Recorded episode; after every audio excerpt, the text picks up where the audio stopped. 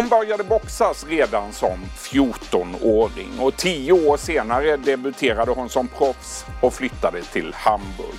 Efter 18 segrar av 20 möjliga och ett antal tunga proffstitlar avslutade hon karriären i augusti i år. Nu arbetar hon bland annat som kommentator i tv, som föreläsare, och nästa vecka publiceras hennes första stora intervju i Expressen. Varmt välkommen hit, Klara Svensson. Tack så hemskt.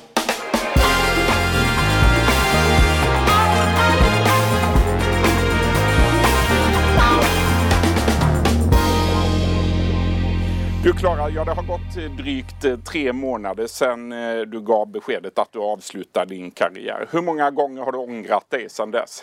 Ja, det är väl nog ett 20-tal. Det kommer över en, den här... Längtan tillbaka? Ja, men den här lite nostalgin, och när man inser att detta är någonting som jag aldrig kommer göra igen. Det är en väldigt ett speciellt format att leva som proffsboxare, och så det kommer över när ibland. Det kan vara liksom att man känner höstdoft och ser en löparbana, så är det livet man har levt tidigare. Men överlag så känner jag mig bekväm med mitt beslut, att det var rätt. Vad var huvudskälet till att du fattade det här beslutet? Alltså det var en längre process som hade börjat. Jag hade liksom mött Brækhus största matchen man kan gå och liksom kommit till de här största målen. Och sen inser man där uppe att livet förändras inte så mycket, utan det är ju fortfarande samma jobb som krävs, och hela tiden den här viljan att bli bättre. Och det har inte varit helt lätt att hitta det här teamet eller ett nytt upplägg, och jag har liksom bytt länder och städer och tränat rätt mycket. Så att dels var det väl den känslan av att hungern som man hade när man kanske var 24 år och liksom som kall på grönbete, den var inte lika stark. Och sen även att jag hade vissa kollegor, vänner som fick hjärnblödningar och blev skadade, så att det kom i kappen lite det här risktagandet, och vad man då är ju då inte tillräckligt hungrig och lika så här tunnelseende, så är det en farlig sport att fortsätta med, bara för att man vill känna av hur det känns. Liksom. Var det en rädsla rent av? Inte en rädsla, men däremot ett annat tänk. Efter Erik Skoglund då, min kollega och vän, fick den här hjärnblödningen, så klart det väckte saker hos mig själv, eftersom jag känner honom. Vi har samma liksom promotor och team. Så det var en annan känsla bara. Och lite sådär att man kanske ska vara glad, och man ska veta when is when i proffsboxning. Jag tror inte alla vet det tyvärr. Hur har livet förändrats nu då, sen du slutade? Ja, nu var det var ju förra året jag gick min senaste match, så det har liksom varit en ganska lång process, men det är ju ett nytt liv. Det är ju, jag kallar mig idrottspensionär, men det är ju, jag känner mig civil, och jag försöker liksom lära mig att vara en människa med en normal vardag. Det har ju liksom inte hänt tidigare, så att jag försöker komma in i det, och det är trevligt. Det finns väldigt mycket gott att äta och dricka och roliga saker att göra. Det har du upptäckt först nu. Saker som man inte gör när man hänger på ett gym 2 gånger om dagen. Så att jag är ganska mycket en kalv på grönbeten nu. Att jag vill liksom ut och göra allt det jag inte kunnat göra tidigare. Har du någon nytta i det civila livet idag av att ha varit boxare i 17 år? Ja, alltså rent praktiskt. Det är väl inte så att jag liksom nitar så många folk om de tränger sig i kön. Men det är väl en inställning och en slags pondus och en slags självförtroende man har med sig. Att man har varit med om en ganska tuff bransch och yrke som gör att man har någon slags lugn över sig med det mesta.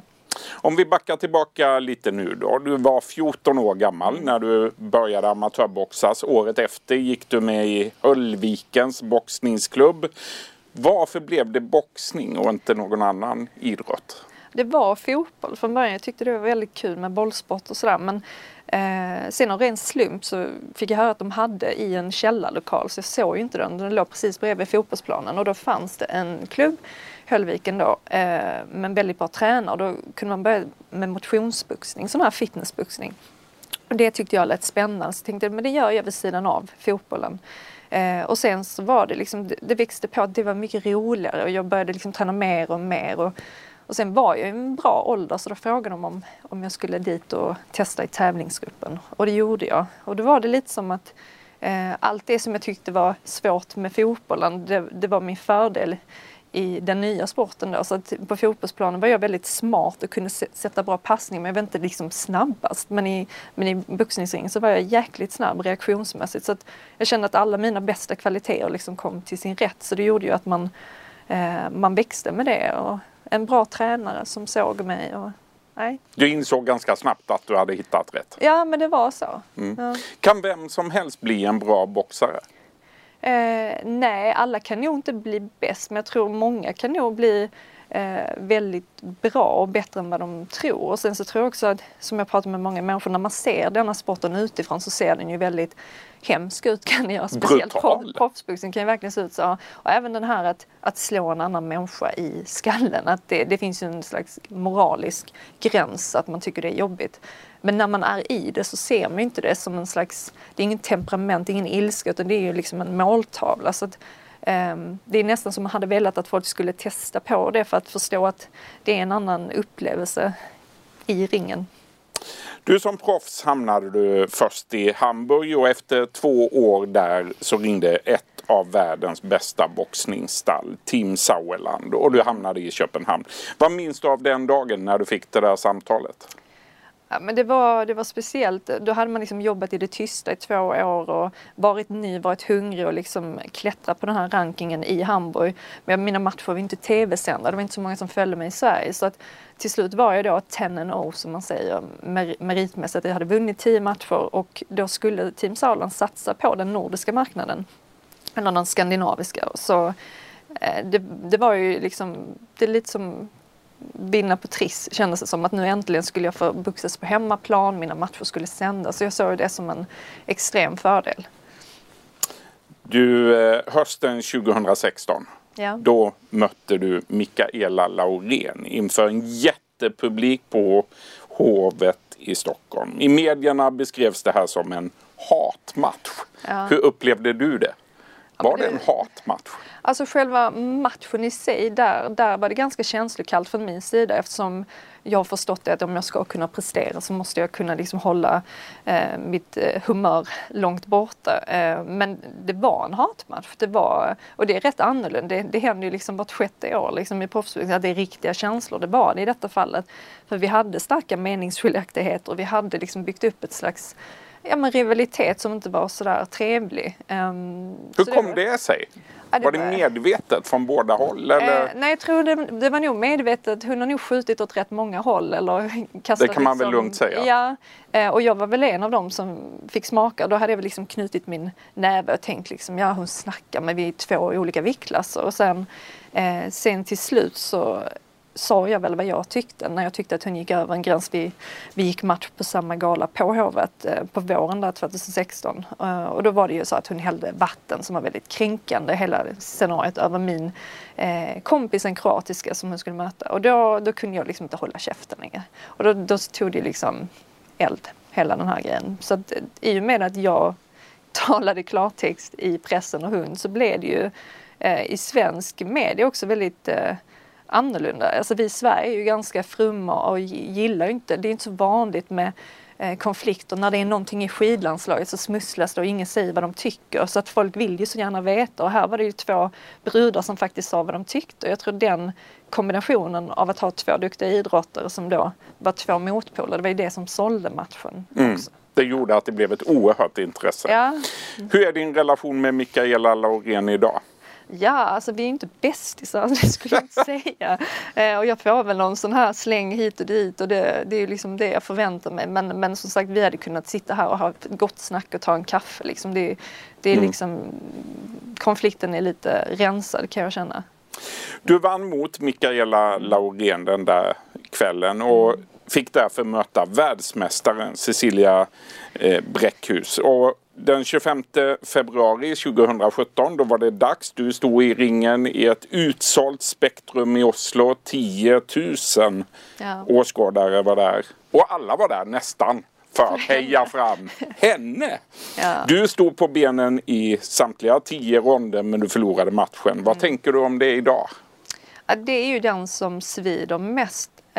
Inte egentligen för att jag förlorad. Jag kan köpa att man förlorar om man har liksom fått ut allt det man kunde och den ena är bättre. Men i detta fallet så var det en sån frustrerande match där jag gick in i total mjölksyra efter tredje ronden.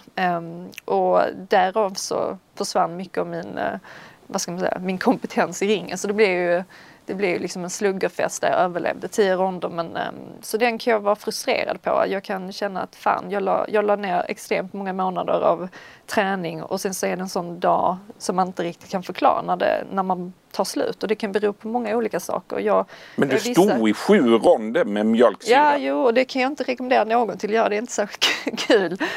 Så det är lite så här surt. Men man lär sig av det. Och det är klart att jag funderar på det. Att det kan ju ha varit lite överträning. Det har varit många olika saker. Det är mycket som ska stämma. Och just i proffsboxning så är det ju en utövare.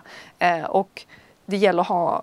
Du ska ju tajma att den här dagen ska allting funka. Och man har ju varit van att tävla under förutsättningarna att man inte är så pigg eller så frisk. Men, ja, men det är mycket som ska stämma. Mm. 2 år senare då ville du ha revansch. Mm. Då sa Cecilia Brækhus, Klara måste komma ner på jorden för just nu beter hon sig som en bortskämd snorunge. Ja, så var det. Vad tänkte du när du fick höra det? Jag tyckte det var kul att hon gick lös där. Hon är ju, till skillnad från många andra, så är hon ju... Nej, vi ska inte säga det kanske i media. Men hon är inte jättesympatisk. Det ska jag inte säga. Hon är ju bra på buxas, men det är ju ingen sympatisk människa sådär. Men jag tycker det är kul att hon fräser. Det får hon gärna göra med mig liksom. Men jag hade ju hända mött henne igen i ringen liksom. Men det blev inget mer möte? Nej. Hon har andra planer. Jag tror nu är hennes stora mål att möta en av de bästa tjejerna från flera viktklasser under henne, Katie Taylor, en irländska som är fantastiskt duktig. Så det ska bli spännande. Du kommer att följa den matchen? Ja, absolut. Ja. Något helt annat nu då. Vad säger du till dem som menar att boxning är farligt och borde förbjudas igen i Sverige? Ja, vad säger man? Jag kan förstå dem i och med att vi har haft många problematiska skador och det är en farlig sport. Men samtidigt så är det ju folk som kör ihjäl sig eller som super ihjäl sig. Det finns ju olika. Detta är en sport som det gäller att ha bra självinsikt. Det gäller att ha mycket kontroller med läkarkontroller. Det tror jag vi i Sverige kan vara liksom duktiga på att föra den kampen, och det har vi redan gjort. Sen vissa skador går inte att eliminera i elitidrott, och så är det med skidor och så är det med mycket annat. Så att tyvärr så går det inte att ha en sak utan att ha kvar formatet. Så att det är på egen risk. Jag har valt liksom att avsluta för att jag har känt att jag har tagit tillräckligt mycket risker. Så att, nej. På vilket sätt tycker du att boxningen borde utvecklas framöver? Oj, ja, alltså jag tycker nog att... Vad ska man säga det? Damboxning blir större.